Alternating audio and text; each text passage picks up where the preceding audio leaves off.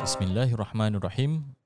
Alhamdulillahirabbil wa bihi nasta'in ala umuri dunya waddin. Wassalatu wassalamu ala asyrafil anbiya'i wal mursalin sayyidina Muhammadin wa ala alihi wa sahbihi ajma'in. Assalamualaikum warahmatullahi wabarakatuh. Alhamdulillah, ha, kita dah tahu pun pengertian puasa, kita dah tahu penentuan awal bulan Ramadan, kita tahu hukum puasa, kita dah baru saja cakap tentang rukun puasa. Sekarang kita lihat ha, syarat wajib puasa pula. Okey. Syarat-syarat wajib puasa. Ha, saya bagikan kepada enam. Ha, yang pertama, kita tahu mana-mana syarat wajib ke rukun dan sebagainya mestilah Islam. Ha, orang bukan Islam tidak dikira kerana ini merupakan agama Islam dan orang Islam sahaja yang wajib untuk buat. Eh? Jadi yang pertama sekali ialah Islam maka tidak wajib bagi orang bukan Islam. Okay. Yang kedua, kita lihat baligh. Ha, orang yang baligh iaitu tidak wajib untuk anak-anak ataupun kanak-kanak yang belum baligh akan tetapi sah puasa mereka yang sudah mumayyiz iaitu mumayyiz ialah umur 10 tahun. Ha, mereka yang dalam umur 10 tahun maka sah puasa mereka. Tapi kalau bawah daripada itu mungkin kurang daripada 10 tahun tapi sudah mumayyiz maka sah juga puasa mereka. Dan jika kanak-kanak ataupun anak yang mumayyiz ini uh, maka kalau tak puasa pun uh, kita dibolehkan untuk contoh uh, memukulnya. Uh, mukul ni pukul-pukul sayang lah eh. Uh, sama juga hukum dia sama macam kalau dah umur 10 tahun tidak solat uh, kita boleh uh, pukul dia. Tepuk ke dan sebagainya. Sama syaratnya kerana apa? Ingin melatih mereka untuk beribadah sebelum balik. Ha, jadi bagi mereka yang dah mumayyiz sah puasanya dan patut kita galakkan mereka untuk melakukan ataupun puasa, solat dan sebagainya. Yang ketiga pula berakal iaitu tidak wajib bagi orang yang gila ataupun hilang akal untuk berpuasa. Ha, bila kita cakap pasal gila ni, uh, ada orang yang sememangnya gila. Ha, dia memang tak memang tak siuman. Ha, jadi sebelum puasa ke, ketika puasa ke, selepas puasa ke dan sebagainya dia memang gila, maka tidak wajib bagi dia untuk berpuasa. Okey, sekarang kita nak tahu pula orang yang puasa kadang-kadang ni. Ha, ada seasonal. Eh? Orang gila ni pun ada seasonal. Kadang dia gila, kadang dia tak gila. Okey, kita lihat.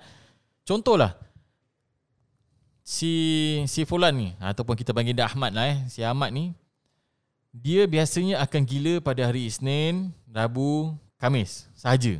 Ha, biasanya lah. Ha, dan gila dia tu akan uh, berpanjangan selama letak 4 jam. Ha. Jadi persoalannya, timbul pula masalah di bulan Ramadan. Ha, bila time Ramadan, dia puasa. Bila hari Isnin tu, dia akan Contoh dia akan gila 9 hingga ke 12. Adakah wajib bagi dia berpuasa? Ha, sebab telah jadi gila.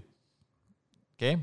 Jadi kalau seorang tu, eh, hukumnya, kalau seorang tu, dia tak siuman lah eh, dia gila, sedang dia dalam keadaan berpuasa, walaupun sekejap saja dia gila, maka batallah puasanya. Eh.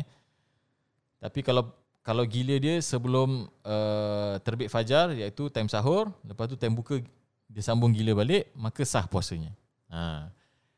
ini contoh ha. kita pun tak tahu ada orang gila macam ini kan tapi ha, tidak mustahil ya tapi ini bagi gila yang tak sengaja ha. ini bukan sengaja gila kan ataupun sengaja memabukkan diri contoh kita makan ubat ke kita minum uh, arak dan sebagainya ini langsung memang satu berdosa dan batal puasa dan perlu diganti dan sebagainya lah macam biasa. Baik kita lihat itu bagi yang mabuk dengan sengaja. Ha, tapi kalau yang pingsan mabuk ataupun pingsan iaitu dia dah niat nak puasa dan dia pingsan daripada sahur tu sampailah terbenam matahari maka tidak sah puasanya. Akan tetapi kalaulah dia pingsan sekejap sahaja ketika dia berpuasa, maka lepas tu dia bangun, lepas tu dia pingsan balik, maka puasanya itu sah. Eh, maka puasanya itu sah. Ha, ini bab pingsan. Ha, sebab ni bukan disengajakan. Sebab lain pula dengan tidur. Ha, pingsan ni dia macam tidur. Ha, tapi dia betul tak sadar. Tidur kita sengaja ha, tidak sedarkan diri iaitu dengan sengaja kita tidur. Ha, jadi bila kita tidur, maka puasa kita tetap sah. Walaupun Walaupun kita tidur sepanjang hari. Contohlah lepas sahur tu kita tidur sampailah kita bangun untuk buka. Maka tetap sah kerana itu tidur dan bukan pingsan. Baik. Seterusnya. Yang keempat, berdaya. Maksudnya berupaya untuk puasa, sihat dan sebagainya. Jadi bila kita berkata berdaya ni, maka tidak wajiblah bagi yang uzur ataupun sakit kronik yang mempunyai penyakit yang tidak boleh sembuh. Ha, yang ni dipanggil zamin. Penyakit yang terlalu teruk ataupun yang tak boleh sembuh ataupun yang long term punya sakit. Ha, eh? Ataupun kerana tua dan sebagainya. Jadi bila kata begitu, maka mereka memang tak boleh puasa langsung. Jadi mereka hanya perlu membayar fidyah sahaja bagi setiap bulan Ramadan. Perlu diingat bahawa fidyah sekarang ialah 1 dolar 40 sen. Eh? Dan bagi yang sakit yang boleh sembuh uh, ataupun uh, dalam keadaan ini boleh kata hisian uh, iaitu jenis keuzuran mereka ni berbagai-bagai lah. Contoh haid dan nifas ke ataupun uh, demam ke dan sebagainya mereka hanya perlu mengkadakkan puasa apabila mereka sihat ataupun selepas bulan Ramadan. Uh, jadi perlu ingat ada dua jenis. Uh, dari segi berdaya ataupun keuzuran ni satu zamin uh, yang tak boleh Uh, keuzuran yang tak boleh baik ataupun kerana tua dan sebagainya.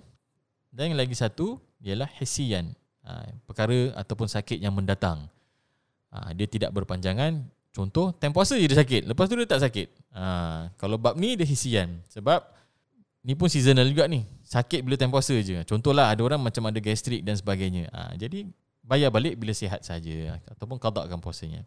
Fidyah ini pula 1 dolar 40 sen ialah berpandukan kepada satu mud.